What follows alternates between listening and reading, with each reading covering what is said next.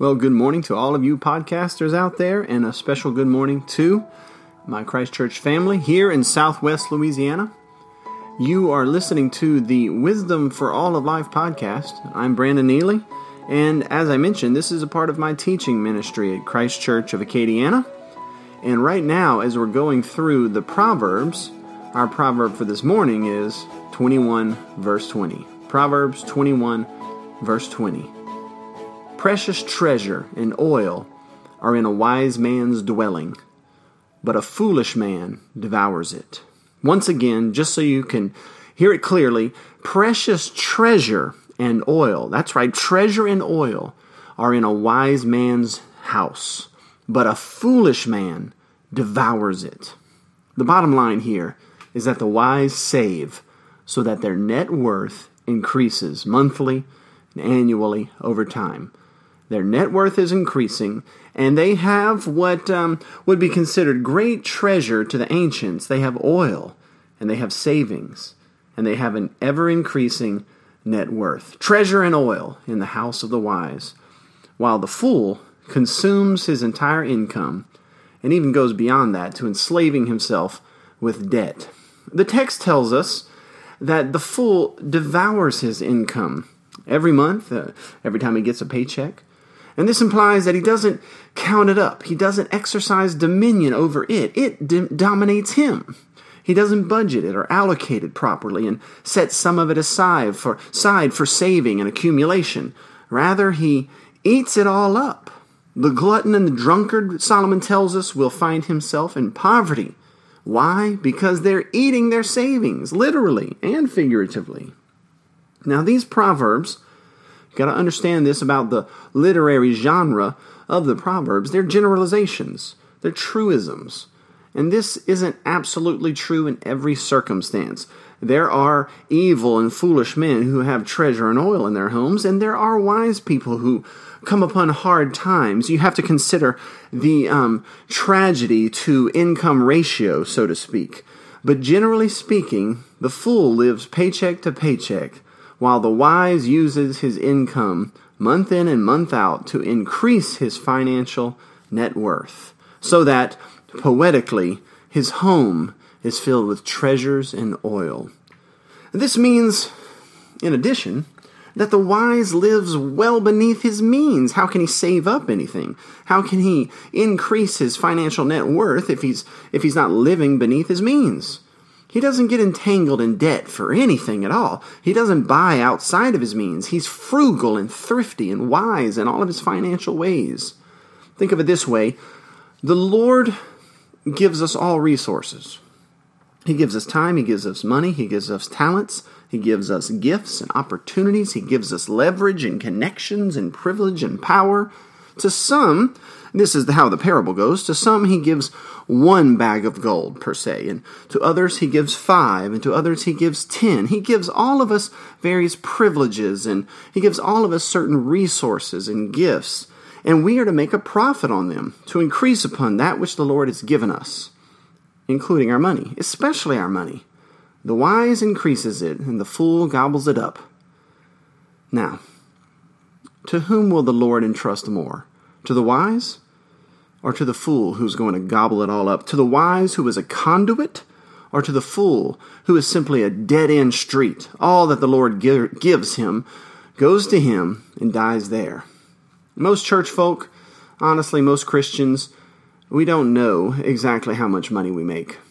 You know, that might be hard to believe, and of course, that's not true of everyone, but it is very true of many. If you ask them, they might not even be able to tell you how much they make. Now, how can we steward the resources of the Lord if we can't count it? We've got to know the math. We must know the math if we're going to be faithful stewards. On top of this, many Christians use the power of the false gods of Visa and MasterCard, if you will, or, or banks and various um, creditors to bring them the treasures and the oil that, they're, that they are craving.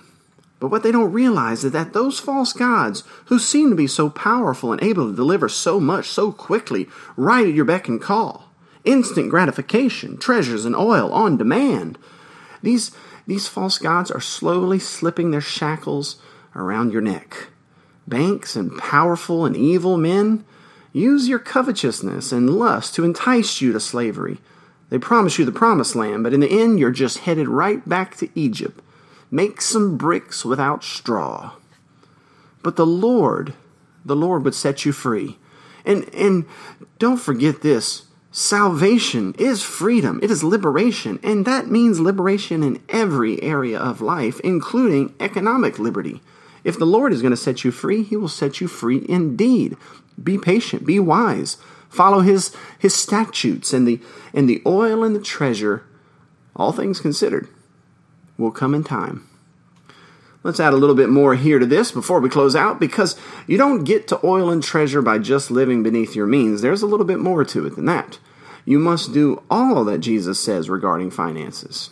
You have to trust Him in every way. Here's a little brief list of all the things, or at least a pretty conclusive list of what Jesus tells us to do with our income. First, we're supposed to save some, like the ant, to prepare for future difficulties, to prepare in the summer for the wintertime. You never know who might depend on you in the future. You never know what opportunities might pop up in the future. You don't want to throw yourself as a burden on others, so save while times are good. Also, Invest some of that income. Turn a profit on it. Don't bury it in the ground as the faithless servant did in Jesus' famous parable of the talents. Don't bury it in the ground and don't bury it in your mattress. You know, practically speaking, it's going to turn to nothing if you do that on account of inflation. But also, this isn't why the Lord gave it to you. He gave it to you to use it, to use it according to His statutes. Save some of it, invest some of it, spend some of it on provisions. You see, the sphere of the household what we might call family, but family expanded into, into the biblical understanding of family. The household is resourced by God through income. That income primarily comes through work. So take care of your family. Don't begrudge this joyful duty of being a provider and a worker.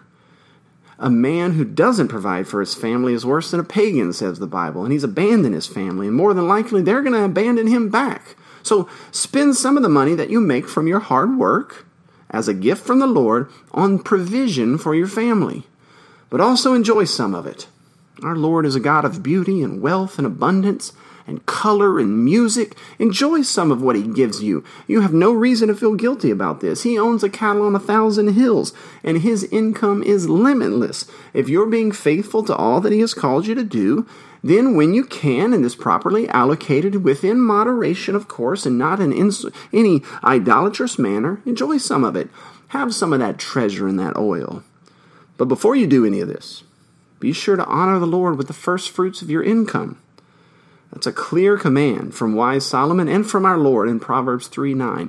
Honor the Lord with your wealth and with the first fruits. That's the t- first 10% of your income. And in so doing, you can expect the Lord's abundance. You really can, generally speaking, all things considered, depending, of course, on that income to tragedy ratio, because we're going to suffer some things, of course. But generally speaking, you can expect a measure of abundance in your life if you're following Jesus. It's not a mechanistic prosperity gospel sort of thing, it's covenantal faithfulness to the Lord, who's even more faithful to his covenant promises than you are. Test him and see if he won't open up the storehouses of heaven. And then, even beyond the saving and the investing and the providing and the enjoying and the tithing, beyond this, when you have all your needs met, your tithing and your saving, there's going to be one day when even more money is left over. You're living content, you're living uh, the good life, and then there's going to be some needs that arise in your church or in your life. And there you are with money money to meet that need there on the spot for such a time as that. Give that free will offering in that case. This is the wise. This is what the wise and good life looks like. This is what the Lord commands us to do with our incomes. Now, the world is going to condemn the wealthy. If you've got treasure and oil in your house, you know, just get ready for it. They look upon the oil and the treasure in the wise man's house and they envy it. They hate the wealthy man. They hate the wise man. And they hate him on account of it, on account of his treasure and his oil. And they judge him to be an oppressor and an evil man. In the world, listen, in this world, only the government is allowed to have a lot of money. Now think about that for a little while. Anyone else with lots of money must be evil, right? But not in Scripture. In Scripture, the wise very often become wealthy because they're being faithfully covenanted to their Lord, obeying Him, trusting Him, following Him. The Lord blesses their endeavors, and they show themselves faithful in little, and He gives them a little bit more. So, just to recap, in the house of the wise, there are choice treasures of oil.